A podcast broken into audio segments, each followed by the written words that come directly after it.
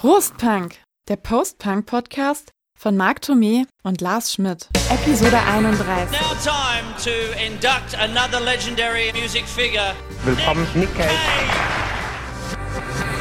Vor der heutigen Folge habe ich ja totalen Respekt. Episode 31. Nick Cave. Was natürlich an dem Künstler liegt, weil ich finde, der hat ja in seiner Karriere Ja, schwierig. so also. ein umfangreiches und vielseitiges Schaffen hingelegt. Musikalisch, literarisch, filmisch, kannst du ja sagen, alles dabei. Und ich kann nicht mit allem was anfangen, was er von sich gegeben Ja, hat. hab das ist, es ist schwierig. Ja, Also, aber trotzdem muss man seinen Hut vor ihm ziehen und Ja. vor dem, was er gemacht hat. Weil er hat schon Fall. wirklich eine sehr, sehr außergewöhnliche Karriere hingelegt. Nicholas Edward Cave.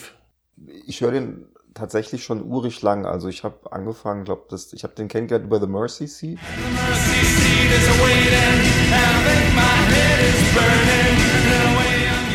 Ist ja so ein bisschen so das, was man so als einen seiner bekanntesten Songs auch irgendwo so ansieht. Ne? Das bohrt sich so richtig irgendwie in dein Hirn rein. Also schon, schon ein cooler Song. Und seitdem bin ich eigentlich irgendwo auf, auf Nick Cave so ein bisschen hängen geblieben. Äh, Wo du es schon jetzt ansprichst, bevor ich es vergesse, es gibt eine deutschsprachige Coverversion von diesem Lied Der Sitz der Gnade von Goethes Erben, Oswald Henke. Ach ja. Und der arbeitet ja mit einer Amerikanerin zusammen. Und diese Amerikanerin hat den Originaltext von Nick Cave aus dem Englischen ins Deutsche übersetzt. Da kriegt man dann auch so ein bisschen eine Vorstellung, worum es dann in, in diesem Lied auch geht. Er hat ja vor allen Dingen in der frühen Phase eher so den Ansatz, ähm, als Storyteller unterwegs zu sein. Also er erzählt ja Geschichten, ne? Mhm. Also dass er baut ja da ganze Konstrukte auf, ne, ganze Stories, die er da irgendwo so in seine in seinen Songs verpackt. Aber es gibt immer wieder auch auch Alben, wo er eben dann sehr persönlich wird. Also Ghostin und Skeleton Tree, weil er da ja den Tod von seinem Sohn eben verarbeitet.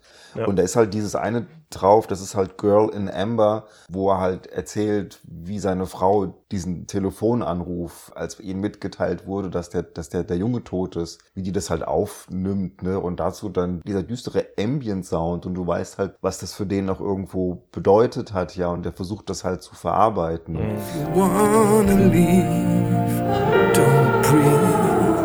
Das ist schwer zu hören. Also für mich war es wirklich extrem schwierig.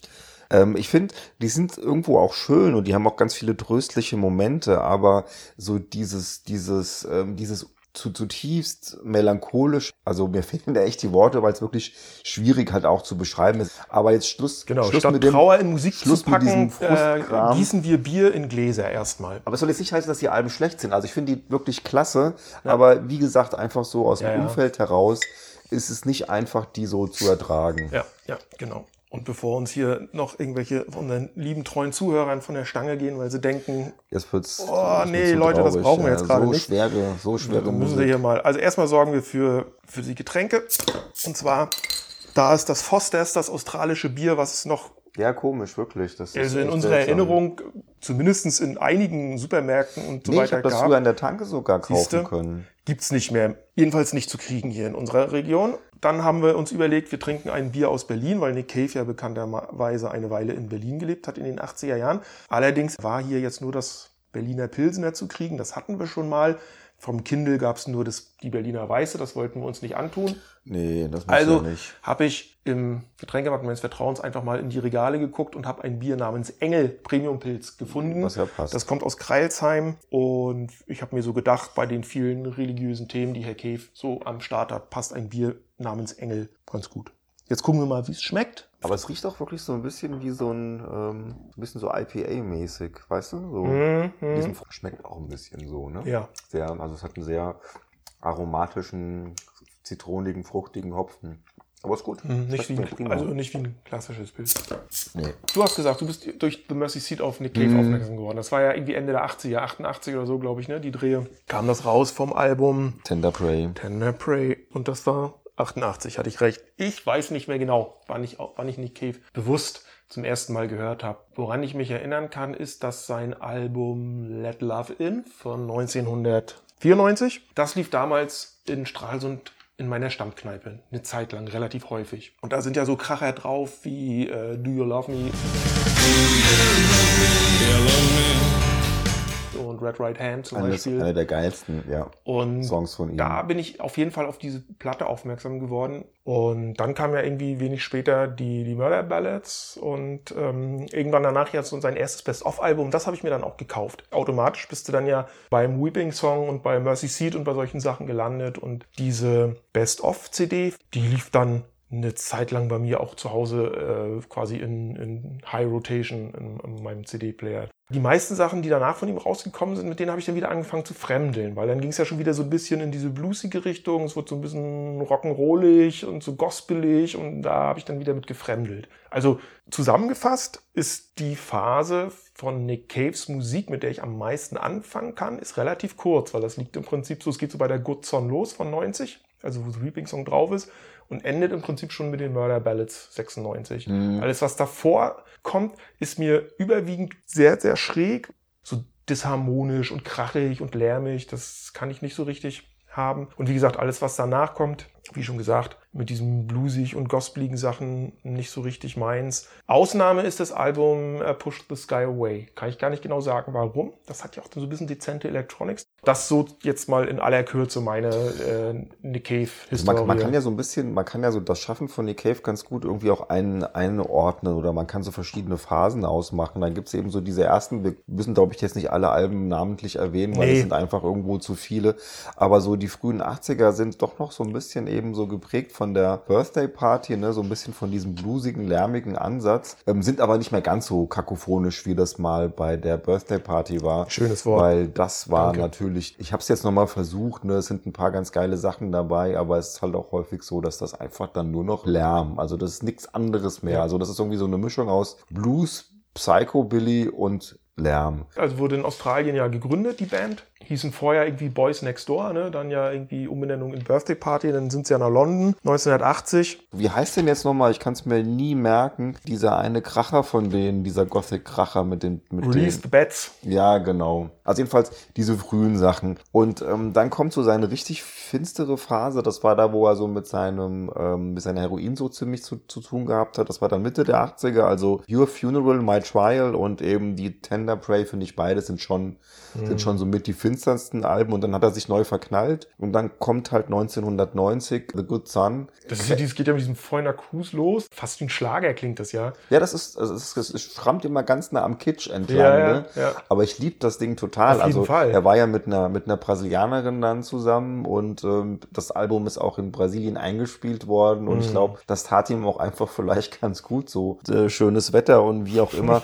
Aber es ist schon schnulzig zum Teil. Ja. Aber es ist dann wieder so zuckersüß, schnulzig mit so einem leichten, Aus- finsteren Touch. Ansonsten bin ich aber da ganz bei dir. Ich äh, kann mit diesen ersten Alben eigentlich außer mit der Kicking Against the Pricks und mit der The Good Son wenig anfangen auch. Also sowas wie Tupelo von der zweiten, von der The Firstborn is Dead. Ja. Das ist cool, wobei The Firstborn is Dead, die Geschichte hinter diesem Titel ist ja auch geil, weil es geht ja um den toten Zwilling von Elvis Presley, wobei man wiederum sieht, und Elvis Presley wurde ja in Tupelo geboren, ne, und also so diese Genau. Und er covert Verweise dann in The Ghetto. Geil, ne? Auch das so. Aber das ist ja so was, was, was Nick Cave eben so ausmacht. Das ist so dieses Bluesige. Das ist so vor allen Dingen so dieser schwere Blues so aus dem amerikanischen Süden. Nach der äh, The Good Son kommen dann mit ähm, Henry Stream und Let Love In so zwei Dinger, die finde ich wieder relativ rockig, ne? Die Good Son, die finde ich, die ist sowas von Balladesk. und überproduziert schon fast. Und danach, finde ich, wird's wieder um einiges ähm, rauer. Ne? So die nächsten Ja. beiden, also auch Red Right Hand ist ein super Song. Ich kann es immer nur wiederholen, ist einer der geilsten, den er gemacht hat.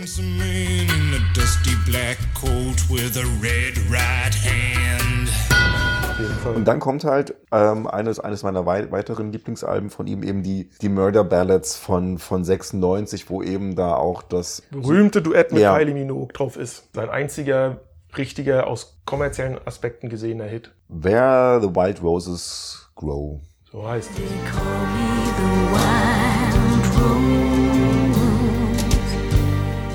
Das ist ein wunderschöner Song. Auf jeden Fall. Ähm, aber, Und er sagt das ja selbst. Das australische Traumduo, also. Ja, stimmt. Also ich bin ja großer Fan von Kylie, ja. Ich meine, ähm, finde die sowieso cool und alles, aber das war so das erste Mal, wo mir die so richtig positiv aufgefallen Ja, und ist. er hat ihr voll aus dem Karrieretief geholfen, ne? Denn sie war Stimmt, ja, ja. sie war ja seit den späten 80er, Ist frühen- nachdem diese I Should Be So Lucky äh, Ja. Stock Aitken Waterman Erfolgsphase vorbei war, war ja erstmal Kylie abgemeldet. Sie hat zwar noch weiter Platten gemacht, aber die waren ja nicht so erfolgreich wie das, was sie davor hatte und das, was dann danach kam. Und dann hat, er- hat er, haben sie ja dieses Duett gemacht. Und danach ist Kylie dann ja langsam wieder durchgestartet. Damals war es ja auch so, für mich war Nick Cave halt immer so ein Typ, ähm, den habe ich so auch echt so zu den ganz kaputten des, des, der, der Musik so irgendwo gezählt, weil ständig hast du halt von seinen Heroin-Eskapaden und sowas gehört und dann ähm, finstere Songs geschrieben. Und dann halt kommt Kylie Minogue um die Ecke, die ich ja auch so gar nicht mehr auf dem Schirm hatte, aber natürlich kannte. Und dann macht er mir der eine, eine Single und kommt mir der auch echt super hoch in die Charts und ich wusste nicht so direkt, was ich damit anfangen sollte.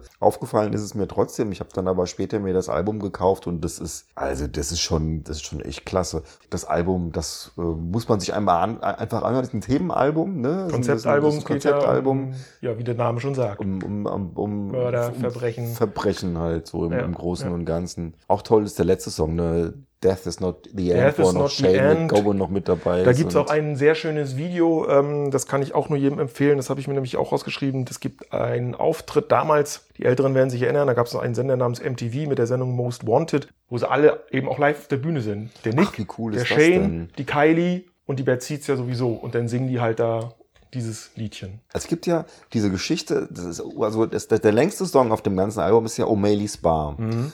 Diesen Song wussten sie nicht, wo sie den unterbringen sollen und daraufhin hatten sie diese Idee mit den Murder Ballads. So erzählt's Nick Cave, ja, keine Ja. Ahnung, was da dran ist. Um dieses O'Malley's Bar herum wurde dann eben dieses Album der Murder Ballads gestrickt, was das erfolgreichste bislang der Band ist. Und ich Sicherlich durch Kylie. Ja, also die Single dann dazu mit Kylie und dann haben Leute auch plötzlich Nick Cave gekauft, die vorher nicht wussten, wer der Mensch ist. Er sagt ja, ganz viele Leute, die das Album gekauft haben, werden wahrscheinlich, wenn sie sich das angehört haben, gedacht haben, so, mein Gott, was habe ich da für einen Scheiß gekauft? Also ich finde, das Kylie-Lied, das passt sich da gut an oder das passt da auch gut rein. Und ich finde auch nicht, dass es jetzt irgendwie negativ oder positiv heraussticht, aber es hat schon eines der angenehmeren, ne? Also die, das andere ist schon ein bisschen caviger und ein bisschen finsterer. Und da kann ich mir schon vorstellen, wenn das jetzt irgendwo ein 17-jähriges Mädel sich gekauft hat, Ja, ja, dass ja, die dann das doch denkt so, ja. ja. was ist denn das jetzt bitteschön? Ja, das ist, ich kaufe mir hier irgendwie schönes, äh, melancholisches Pop-Album. Ja, nix war's. Genau, und dann stirbt Kylie noch am Ende, jedenfalls im Lied. Ja, ganz. Und danach kommt noch eins meiner Lieblingsalben, das ist Boatman's dann, Call? ja, das finde ich fantastisch. Ah, das ist mir schon wieder zu. Das ist dir zu ruhig. Zu ruhig ne? ja. Also da hat er ja dann, also da geht's los mit seiner Piano-Besessenheit. Er hat jetzt ja ähm, The Idiot Prayer rausgebracht, ein Live-Album, wo er im Alley Pally sitzt und nur ähm, am Klavier seine größten Hits spielt. Auch super, auch teilweise schwer zu ertragen, weil es halt auch viele von diesen, von diesen schwer traurigen Songs sind und dann nur er und nur das Klavier und so. Aber das ging da so ein bisschen los, weil äh, The Boatman's Call ist halt so ein Ding. Man sagt auch immer, äh, The Boatman's Call sei ein Tre- ein Trennungsalbum, was auch so die Atmosphäre von diesem Teil dann ausmacht. Aber es ist nicht das, was er halt jetzt in der neuen Zeit oder jetzt äh, in den 2010er und Jahren gemacht hat. Also ich finde das, ähm, ich finde das schwer, schwer, schwer gut. Also mir gefällt Ja. das total gut. Und danach kommt, da hat er irgendwie so ein bisschen seinen eigenen Sound dann gefunden, finde ich, weil dann bleibt er ja so ein bisschen so, ne? Es wird, Ja, mal, ja. wird, wird mal geringfügig ähm, rockiger wieder ein bisschen, aber es bleibt so sehr getragen, klaviermäßig, bis er dann irgendwo in die Midlife Crisis kommt und dann kommen halt die Grinderman-Dinger und dann kommt halt Dick, Lazarus Dick. Stimmt, die habe ich schon vergessen. Die gefällt mir dann auch wieder ausgesprochen wo, gut. Siehst du, mit denen habe ich jetzt so wieder meine Probleme, weil mir ist das zu rockig. da hatte er halt dann auch so, Ja, da hatte ja. er ja diesen geilen Porno-Bart da irgendwo und ähm, da war halt dann Warren Ellis auch mittendrin als Ja, ja, Gitarrist genau. auch. Es gibt ein paar geile Auftritte. Also so. 2003, ich hatte es nochmal Mhm. geguckt, 2003 ist Blixer Bargeld ausgestiegen. Und von da an merkst du, also meiner Meinung nach, dass der, der musikalische Einfluss von dem Warren Ellis immer mehr zutage tritt. Vorher war er wahrscheinlich eher so ein bisschen im Hintergrund und Der Streicher halt, ne, ne, so und genau. Und dann Linie. hat er viel auch dann später mit Electronics äh, gefrickel und Streicher und wie gesagt, der spielt ja, ich glaube, weiß nicht, sag mir das Instrument, was der Mann nicht spielt. Blixer hat auch so ein schönes Zitat dargelassen, äh, weswegen er dann nach so vielen Jahren die, die Bad Seeds verlassen hat. Und zwar, ich habe es jetzt einfach mal auf Englisch gelassen, weil ich glaube, das kann man gar nicht schön übersetzen, weil er sagt, I didn't get into Rock'n'Roll to play Rock'n'Roll. Und das trifft ja genau diese Phase, äh, als dann diese, diese, diese Avatar Blues ging es ja schon los und dann diese anderen Platten, die Dick Lazarus und so Ja, ich meine, die, die, die Abattoir Blues, äh, The Liar of Orpheus ist ja ein Doppelalbum mit zwei relativ unterschiedlichen Platten. Könnten auch zwei unterschiedliche Alben sein, so ist ja nicht. Viele Leute fanden das damals toll, ja. Die haben gesagt so, boah, das ist irgendwie so das ähm, Standardwerk jetzt so von Nick Cave, äh, wo er so alles, was er bislang gemacht hat, nochmal zusammenfließen lässt und so. Würde ich jetzt nicht unbedingt so sehen, weil ähm, er, er kommt ja so von diesen etwas klaviergetriebenen Alben. Es wird ein bisschen rockiger auf dieser Doppelplatte, aber ich finde, es schließt diese Phase, die er bis dahin hatte, eigentlich gut ab, ja. Also danach ist so mit dem, was er in den, in den, in den 90ern und den Nullerjahren gemacht hat, ist erstmal Schluss. Ich habe ja auch jetzt, nachdem ich mir dieses Avatar Blues Album angehört habe, da sind ja auch ein paar fetzige Nummern bei, so, so rockig. Aber wenn dann immer wieder dieses Gospelige, anders kann ich es gar nicht bestra- Es ist beschreiben, immer, auf jeden immer Fall. so durchbringt, dieses, wie heißen dieses mit diesem Beautiful World, äh, dieser Song. Da denke ich immer, Whoopi Goldberg kommt jetzt gleich um die Ecke und, und tanzt im Sister Act-Kostüm, weißt du?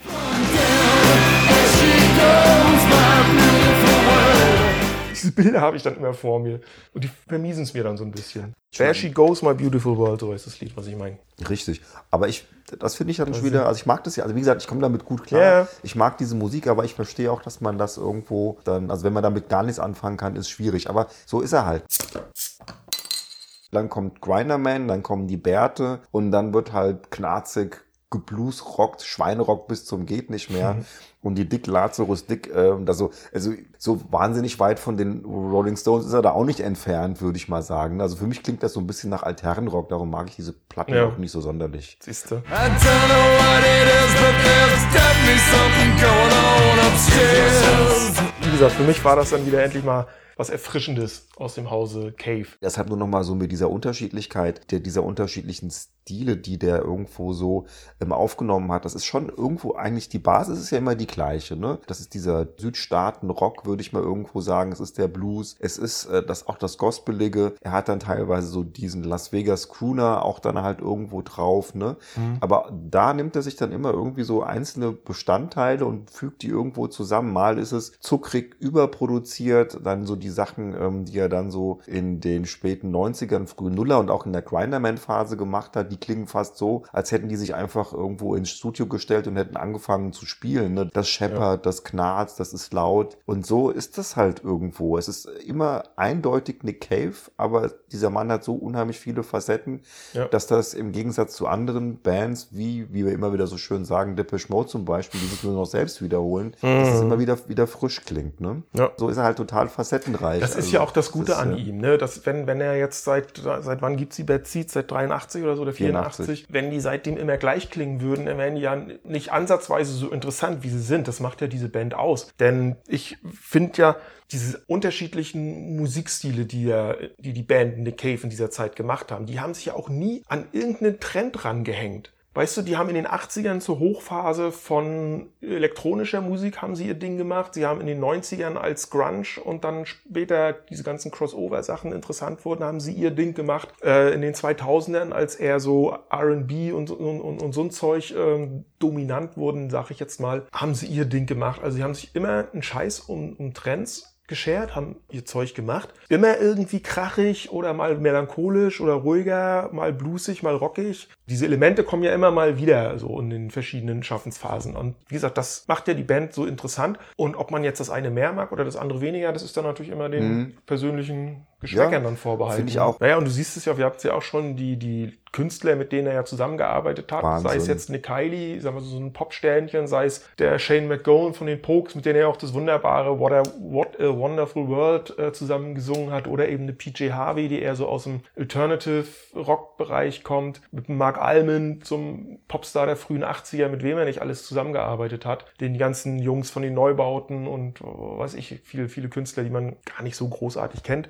Was ich noch sagen wollte zu dem anderen Album, zu dem Doppelalbum The Abattoir Blues und Liar of Orpheus, das zweite Album, da ist dann ja auch dieses Ding Oh Children drauf, was es dann ja an den Harry Potter Soundtrack geschafft hat. Also auch da, ähm, wir hatten das ja am, am Anfang kurz erwähnt, dass er ja eben auch für Filme Musiken geschrieben hat, Drehbücher geschrieben hat, ein Buch geschrieben hat, die sind, was ich übrigens mal gelesen habe und was Das ich, auch gelesen. das mit der Eselin, ich habe das, was dann nachkam oder sah vor. Der Tod des Bunny Monroe. ja, das kam danach. Ich habe und die Eselin sah Okay. den Engel gesehen. Ich habe mich so gequält. Ich habe gedacht, ey, das ist ein Nick Cave Buch, das musst du jetzt aber lesen. Ja, mir ging es bei ähm, der Tod des Bunny Monroe ähnlich. Also, oh, das war so ein hardcore schräges, verquastes, religiöses Zeug, also in meinen Augen. ich glaube, da ist der Tod des Bunny Monroe noch ein bisschen einfacher zu lesen. Ähm, ich weiß auch, dass ich es nicht schlecht fand, aber es ist auch irgendwie nichts hängen geblieben. Also das sind ja immer so Anzeichen dann, dass es dich auch nicht sonderlich ähm, Ja, irgendwo ja, so ich halt könnte es dir auch nicht mehr sagen. Aber be- der Western, den er geschrieben hat, der ist geil. The Proposition. Pro Proposition. Super ja, er geiler das Drehbuch Film. geschrieben hat. äh, hat das Drehbuch geschrieben, mit Warren Ellis die Filmmusik gemacht. Ein in Australien spielender, unglaublich düsterer, aber sehr, sehr geiler Western. Also kann man auch wirklich nur jedem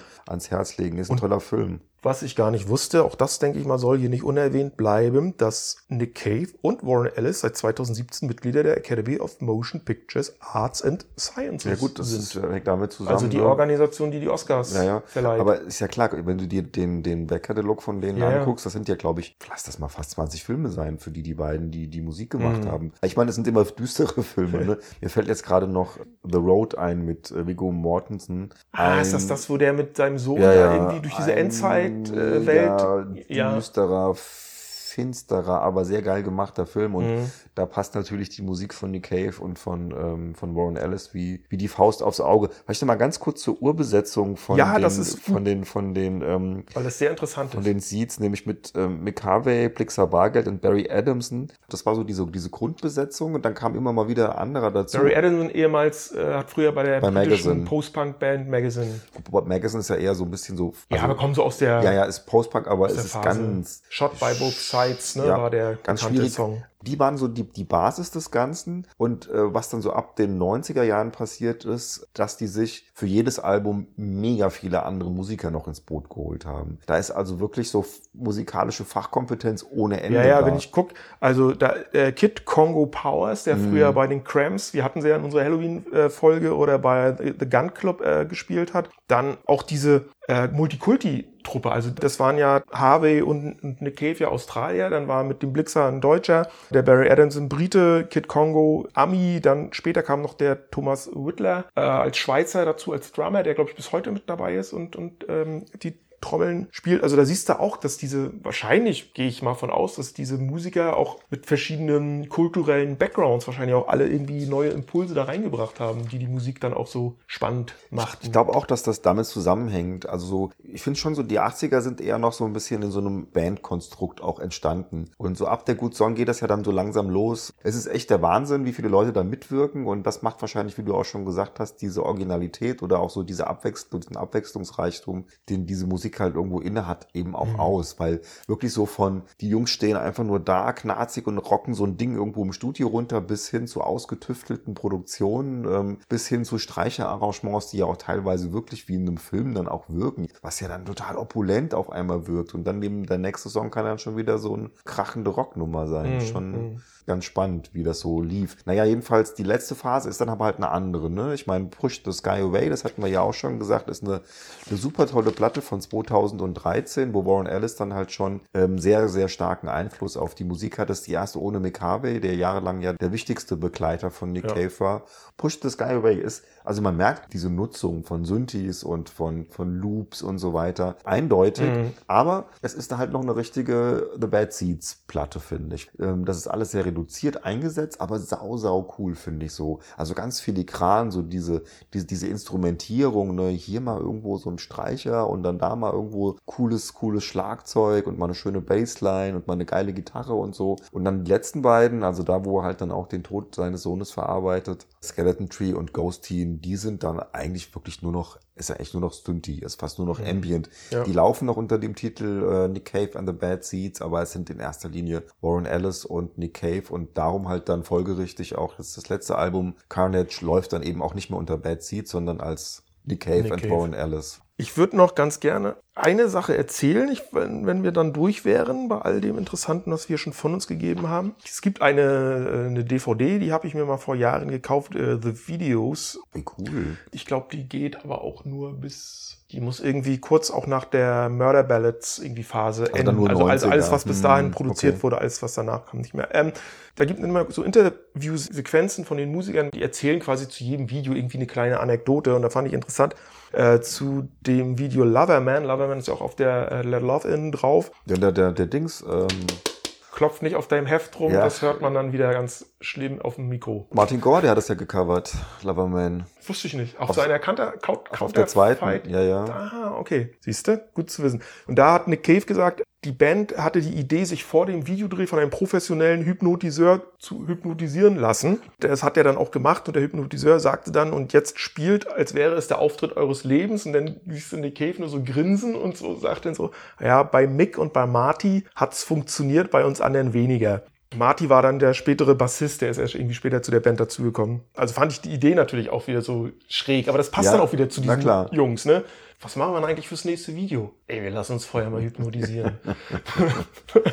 Ah ja, so das ist halt so ein, ja, ich meine aber so, dass das, das passt ja dann schon auch Ja. irgendwo so in diesen ganzen Kontext so rein. Aber also ich glaube, äh, wenn man das mal so zusammenfasst, Nick Cave macht wahrscheinlich auch deshalb so gute Musik, weil er natürlich durch alle Höhen und Tiefen des Lebens irgendwo durch ist. Also wenn man so seine Lebensgeschichte sich anguckt, ne, war mit interessanten Frauen zusammen, hat aber auch dann unglückliche Trennungen gehabt. Er hat seinen Vater ganz früh verloren, der sehr wichtig für ihn war. Ähm, er hat eine relativ, glaube ich, religiöse Erziehung auch genossen, die er später immer wieder reflektiert.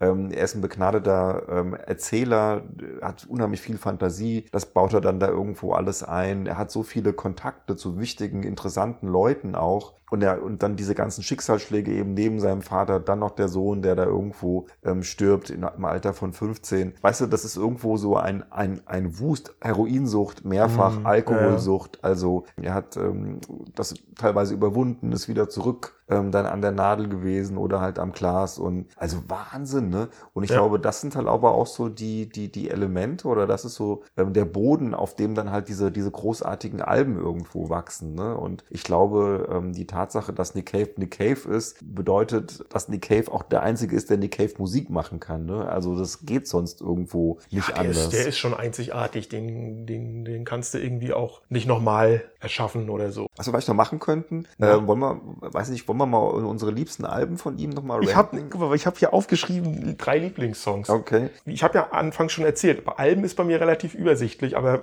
mach, husch, Also, husch. also wenn ich jetzt, also wenn ich es empfehlen, also ich habe es glaube ich vorhin auch schon ein bisschen, glaube ich schon angedeutet. Also ich würde empfehlen, wenn man sich fünf Alben kaufen möchte von Nick Cave, ich würde tatsächlich The Good Son auf jeden Fall Auf jeden würde ich Fall. mir kaufen. Ich würde mir auf jeden Fall kaufen die Murder Ballads. Ich würde mir auf jeden Fall kaufen The Boatman's Call und ich würde mir auf jeden Fall kaufen Push the Sky Away. Und Ja. dann ist die Frage, auf was man mehr Bock hat. Wenn man mehr Bock hat, sagen wir mal auf 80er Jahre Nick Cave and the Bad Seeds und ähm, schöne Coverversionen, dann auf alle Fälle die Kicking Against the Bricks. Und dann, obwohl ich sie ja nicht ganz so prickelnd finde, aber es ist so ein Gesamtpaket, was sich total lohnt, ist halt wirklich die Abattoir Blues, äh, The Liar of Orpheus, weil Mhm. da kriegst du wirklich, boah, den Breitwand Nick Cave so in voller Breite und Länge und überhaupt Güte. Also bei mir wären es dann die Good Son natürlich, dann wie vorhin schon gesagt die Let Love In, die Murder Ballads, die Dick Lazarus Dick und auch die Push the Sky Away. Und jetzt nochmal deine, deine Lieblingssongs. Ja, also ganz ganz klare Nummer eins, äh, Red Right Hand. Ja, bin ich auch bin Weil ich, bin es ist eben dir. so geil und der ist auch in so vielen Filmen auch äh, verwendet worden und für diese TV-Serie Peaky Ja. Blinders ist es sogar das Titelstück. Sogar mein geil ist. Sohn kam letztens, ich hörte Nick Cave und es lief gerade Red ja. Right Hand und mein Sohn, der die Serie gesehen hat und cool findet, findet kam rein und sagte so, ey, cooles Lied. Das ist genau das, was Nick Cave irgendwie auszeichnet. Ne? Ja. Die machen jetzt bei Peaky Blinders irgendwo, erstmal ist es ja eine Ehre auch für so eine geile Serie, dann auch irgendwo, sagen wir mal, das Titelstück zu spielen, was ja auch noch ein altes Stück ist, ja, was ja nicht dafür geschrieben wurde. Eben. Und auf einmal merkst du, das funktioniert aber auch bei allen Generationen. Ne? Das Ja. ist irgendwie zeitlos. Das ist eine zeitlose Qualität. Das hast du, das hattest du vorhin schon mal gesagt, dass er sich nicht irgendwelchen Modetrends anpasst, sondern eigentlich die Musik macht, auf die er Bock hat. Und deshalb kannst du die Musik auch noch in 50 Jahren hören, würde ich sagen, weil das halt einfach, das ist gute Musik, abseits eben von irgendwelchen Trends. Ja. Do You Love Me finde ich auch großartig vom Album Let Love In, Red Right Hand vom selben Album und dann vergebe ich zwei dritte Plätze, nämlich gleichberechtigt The Mercy Seat und den Weeping Song natürlich.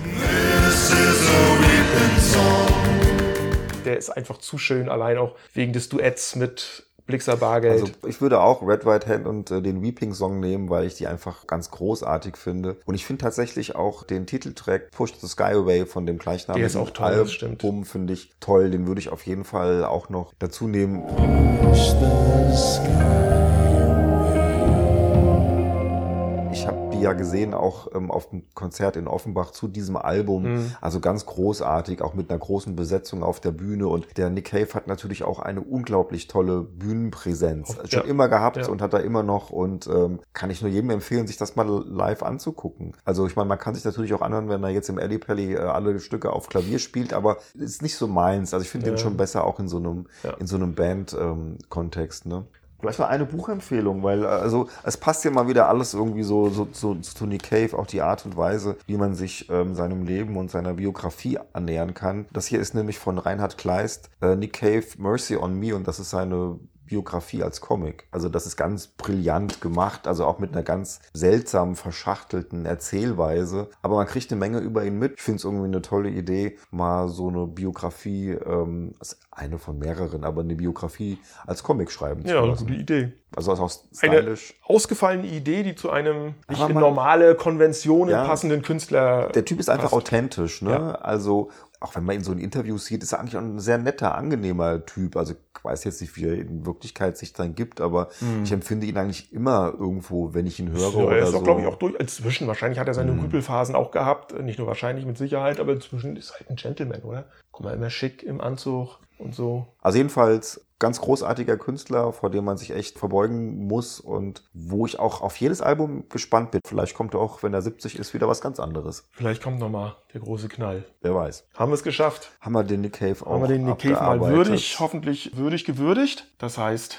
wie immer am Ende eines Podcasts sagen wir herzlichen Dank fürs Zuhören. Ihr dürft uns wie immer gerne kommentieren in den sozialen Netzwerken. Und ich wollte noch eins sagen. Liebe Hörer, die ihr uns auf Spotify hört, auf Spotify gibt es seit kurzem auch die Möglichkeit, uns zu bewerten. Da gibt es ein Fünf-Sterne-System. Also wer uns gut findet, kann uns fünf Sterne geben. Das äh, nur als kleiner Hinweis. Wir freuen uns natürlich. Ähm, und vielleicht hilft es uns endlich mal, diese Spotify Musik-Podcast-Charts in Deutschland zu knacken. Muss doch mal drin sein. Das wäre natürlich wunderbar. Ach ja, da, übrigens, äh, Nick Cave hat ja auch bei Michael Hutchins Beerdigung gesungen, ne? Durfte aber keiner aufnehmen damals. Ah, okay. Weil die waren gut Ja, bekannt und ja, Michael Hutchins ja. war ja auch wiederum mit Kylie Minogue zusammen. Diese Australier. Ja, du, es ist halt ein kleiner Kontinent, da kennt sich jeder, kennt sich jeder jeden. Das ist Das halt ist wie in so. Darmstadt hier. In Darmstadt. Also, liebe Zuhörer, liebe Podcast Prostbank-Freunde, macht's gut. Bis zum nächsten. Mal. Tschüss. Prost, Punk.